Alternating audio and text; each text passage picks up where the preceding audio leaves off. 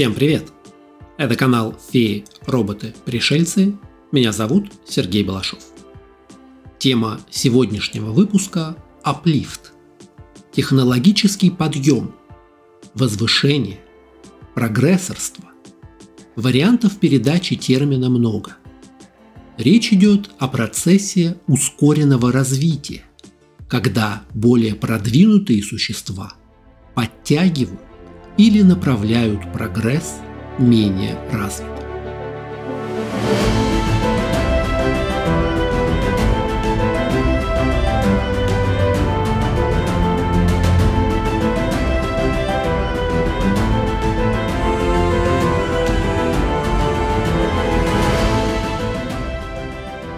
Как мы увидим, такое явление часто встречается в фантастике.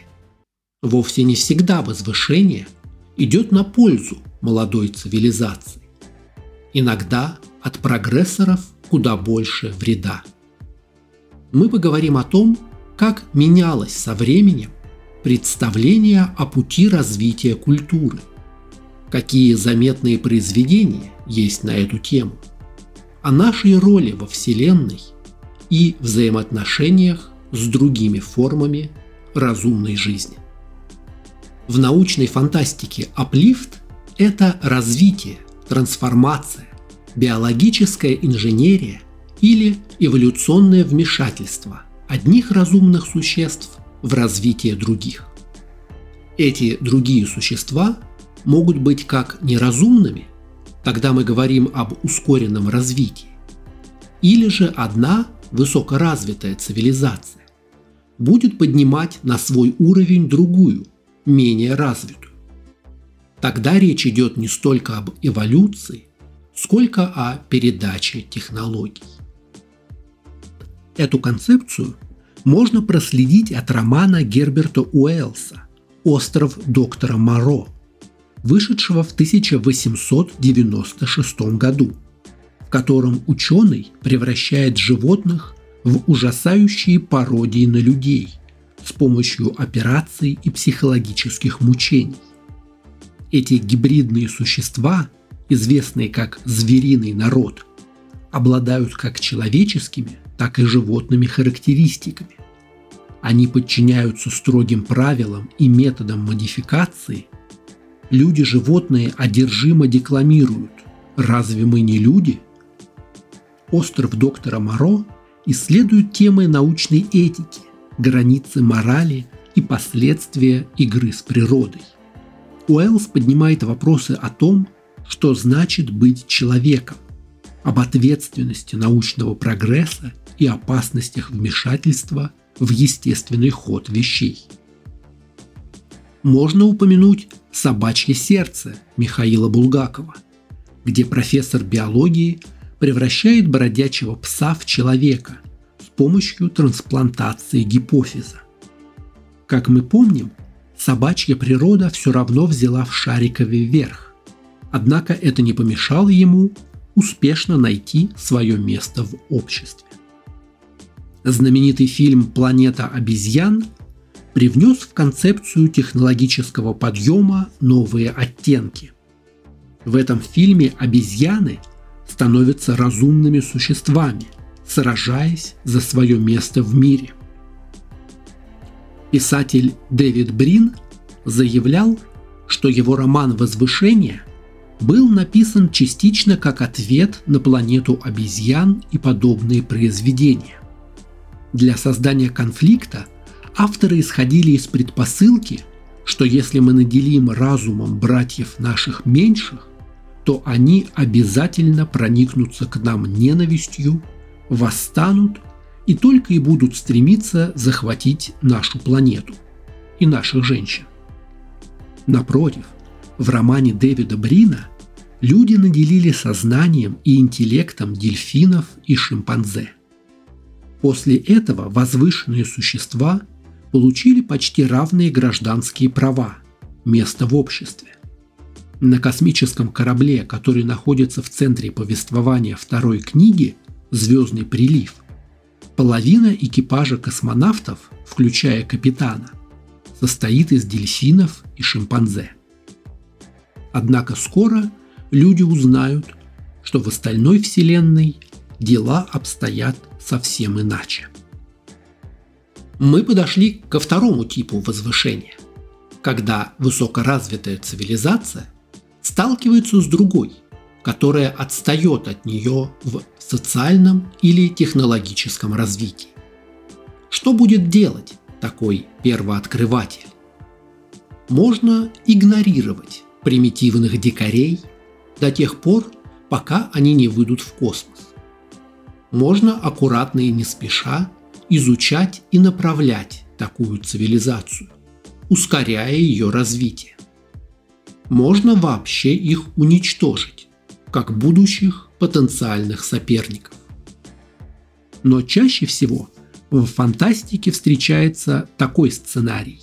Жестокие цивилизации-колонизаторы стремятся захватить как можно больше планет, чтобы превратить их обитателей в полностью зависимых от них клиентов. Конечно же, ни о каком гуманном прогрессорстве речь не идет. Технологиями поделятся ровно настолько, сколько нужно для выполнения служебных функций. Космическим империалистам нужна дешевая рабочая сила или рядовые в их армии. Куда реже встречаются произведения, в которых братья по разуму будут осознанно и мирно делиться культурными и технологическими достижениями, не имея друг к другу враждебных планов. Значительная часть конфликта в книге «Возвышение» вращается вокруг разной политики галактики и людей по отношению к своим клиентским расам. Обитатели галактики – традиционно держат своих возвышенных клиентов в контракте длиной в 100 тысячелетий, в течение которого покровители имеют обширные права и притязания на жизнь и рабочую силу своих менее развитых подчиненных. Большинство раз Вселенной в этом романе относится к своим клиентам плохо, используя их в качестве пушечного мяса или слуг – Некоторые активно вмешиваются в генетику своих подопечных, специально превращая их в оружие. Раса Нрклад превратила своих подопечных Карранг живое горнодобывающее оборудование. До первого контакта Карранг были существами типа кротов, жившими в мире, богатым металлами.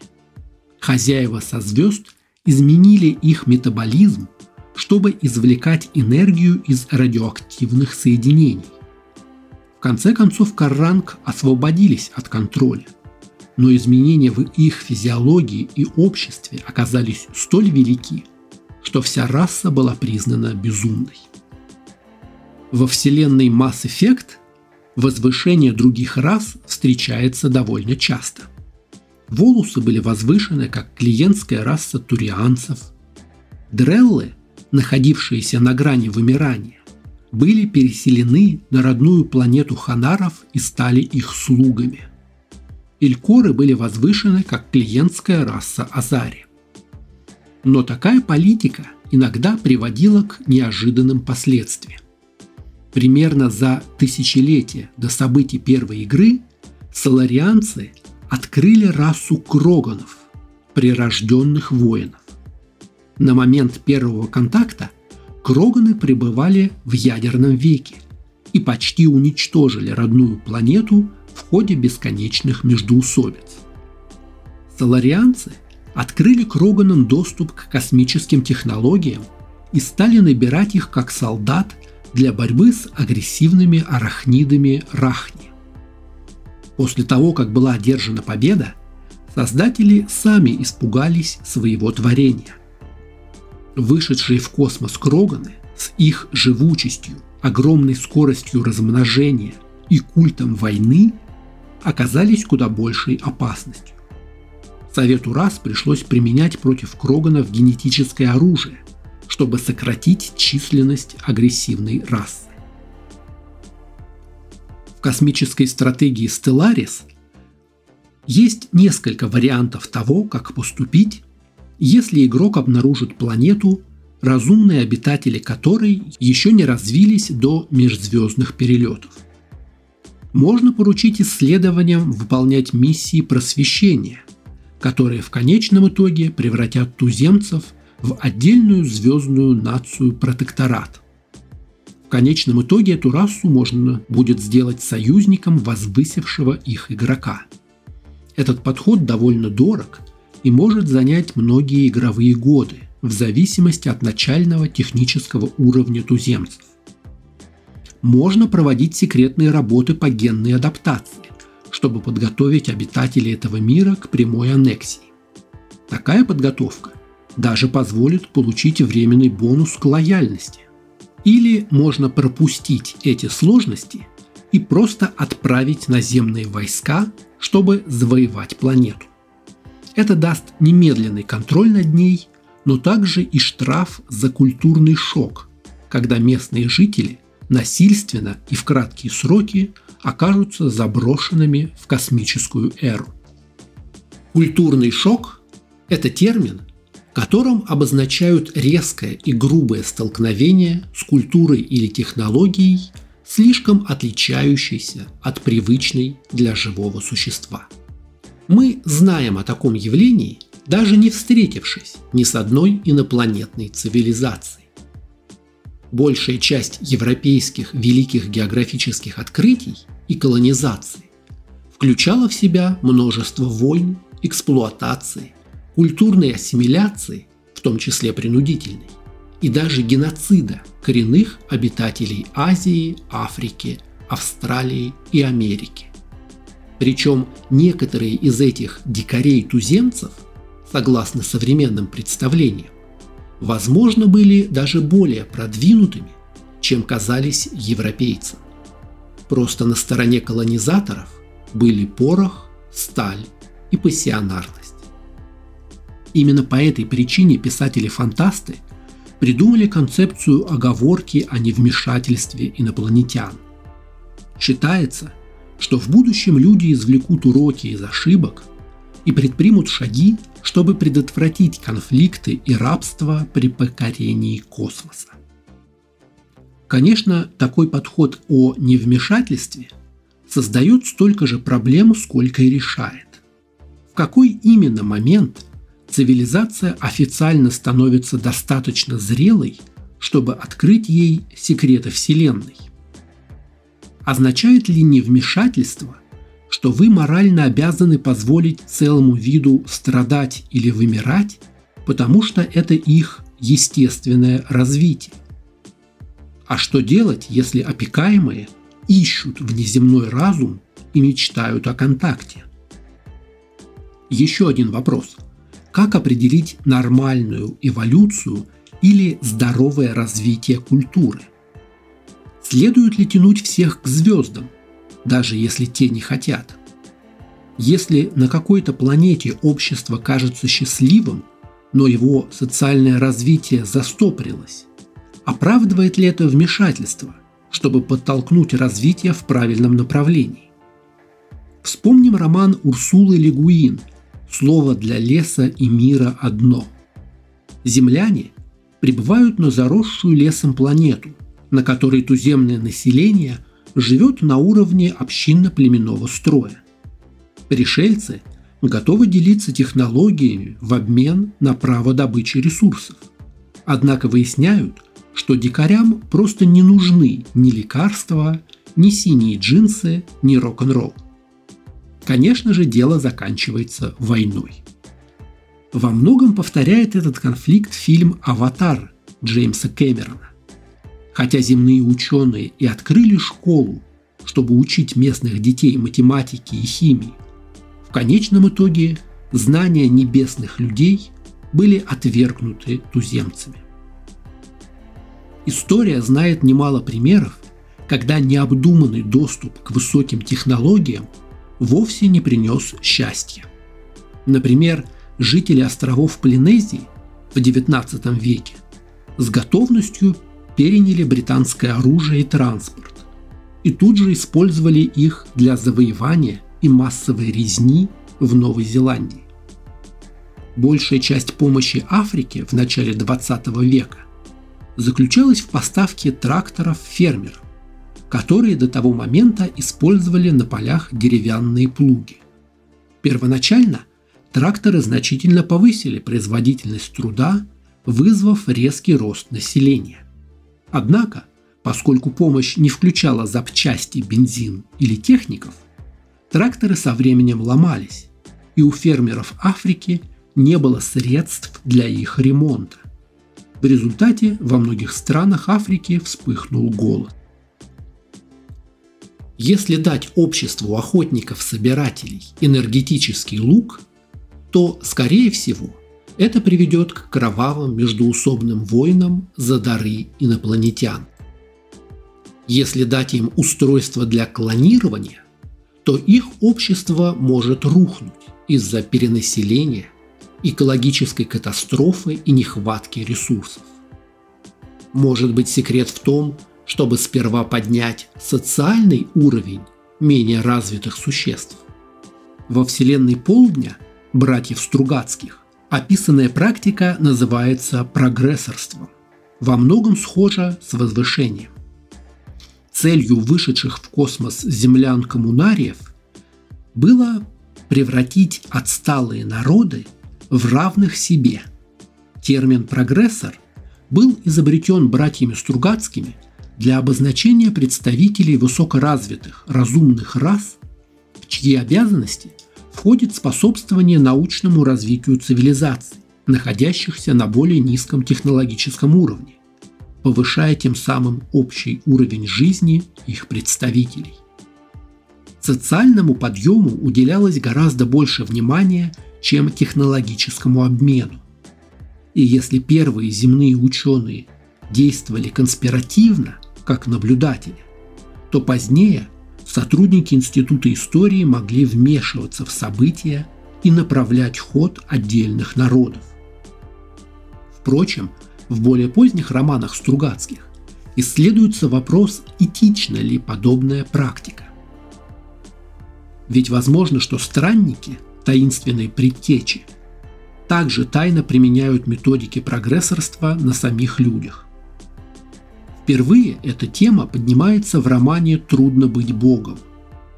Настоящие прогрессоры в мире полудня появляются век спустя в романах «Обитаемый остров» и «Парень из преисподней». Действие романа «Трудно быть Богом» разворачивается в будущем на планете с гуманоидной цивилизацией, которая находится на уровне развития позднего Средневековья. На планете тайно присутствуют сотрудники Земного института экспериментальной истории, уже два десятилетия ведущие наблюдения за развитием цивилизации. Землянам разрешено только собирать материалы для исторической теории.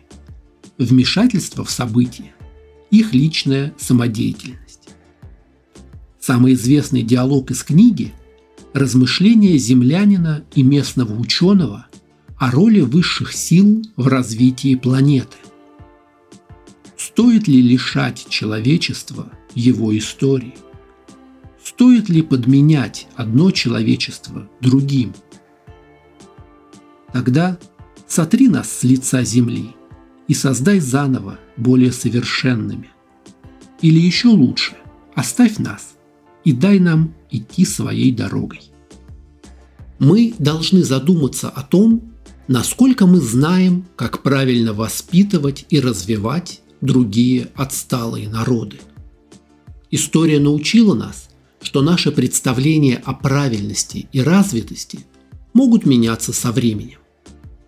Сто лет назад мы считали, что коренным жителям Америки необходимо учиться и жить как европейцам, чтобы вывести их из дикости.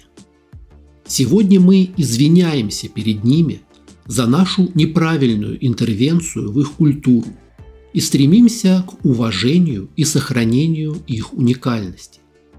Недавно Папа Римский Франциск принес извинения коренным народам Америки за роль католической церкви в школах-интернатах сто лет назад. Он признал страдания, пережитые индейцами, в том числе потерю культуры – родного языка и духовности, а также физическое и психологическое насилие.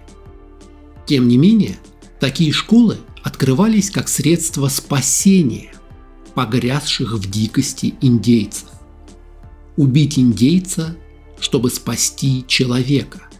Вот как назывался этот процесс. Кроме технологического или социального подъема, могут быть и другие сценарии первого контакта. Например, в мире мрачного далекого будущего Warhammer 40 тысяч империя человечества решает проблему радикально. Все ксеносы подлежат уничтожению. Когда какая-то планета населена формой жизни, не похожей на людей, следует истребить ее. Если ксеносы ниже по технологическому развитию, тем проще выполнить такую задачу. Если промедлить с уничтожением, последствия могут быть самыми негативными. Например, империя Тау. Всего 6 тысяч стандартных лет назад, в 35-м тысячелетии, исследовательский флот человечества обнаружил родную планету Тау – Тогда населявшие ее ксеносы были примитивным народом на уровне каменного века, только что освоившие огонь. Но стоило оставить их ненадолго, и Тау очень быстро развились в космическую расу экспансионистов. Возможно, что продвинутые космические цивилизации приняли своего рода закон, запрещающий делиться технологиями с низшими существами. Это, кстати, одно из объяснений парадокса Ферми. Вокруг нас полно инопланетян, но они не позволяют нам себя обнаружить, пока мы не достигнем определенного уровня развития или культуры. Обычно условием для вступления в межзвездное общество является самостоятельное развитие космических кораблей, сверхсветовых путешествий – или, по крайней мере, начало колонизации других планет родной системы. В итоге технологический подъем – это интересная и сложная концепция, которая отражает наши надежды, этические дилеммы и возможные последствия воздействия на другие цивилизации. Она вдохновляет нас задуматься о нашей роли во Вселенной и взаимоотношениях с другими формами разумной жизни. А как вы думаете, другие инопланетные расы окажутся более развитыми или более примитивными по сравнению с нами? Будет человечество догоняющим или наоборот, мы станем учителями и повелителями инопланетян? Напишите в комментариях. А на сегодня это все. Спасибо, что смотрели. Канал Феи, Роботы, Пришельцы – можно читать на Дзен, в Телеграме и ВКонтакте. Аудиоверсия доступна на сервисах Яндекс Музыка, Apple подкасты, Google подкасты и подкастах ВКонтакте. Видеоверсию смотрите на YouTube и Рутуб. Поддержать проект можно на сервисе Boosty по ссылке в описании. Оставляйте комментарии, ставьте оценки, подписывайтесь на канал. Спасибо, скоро увидимся.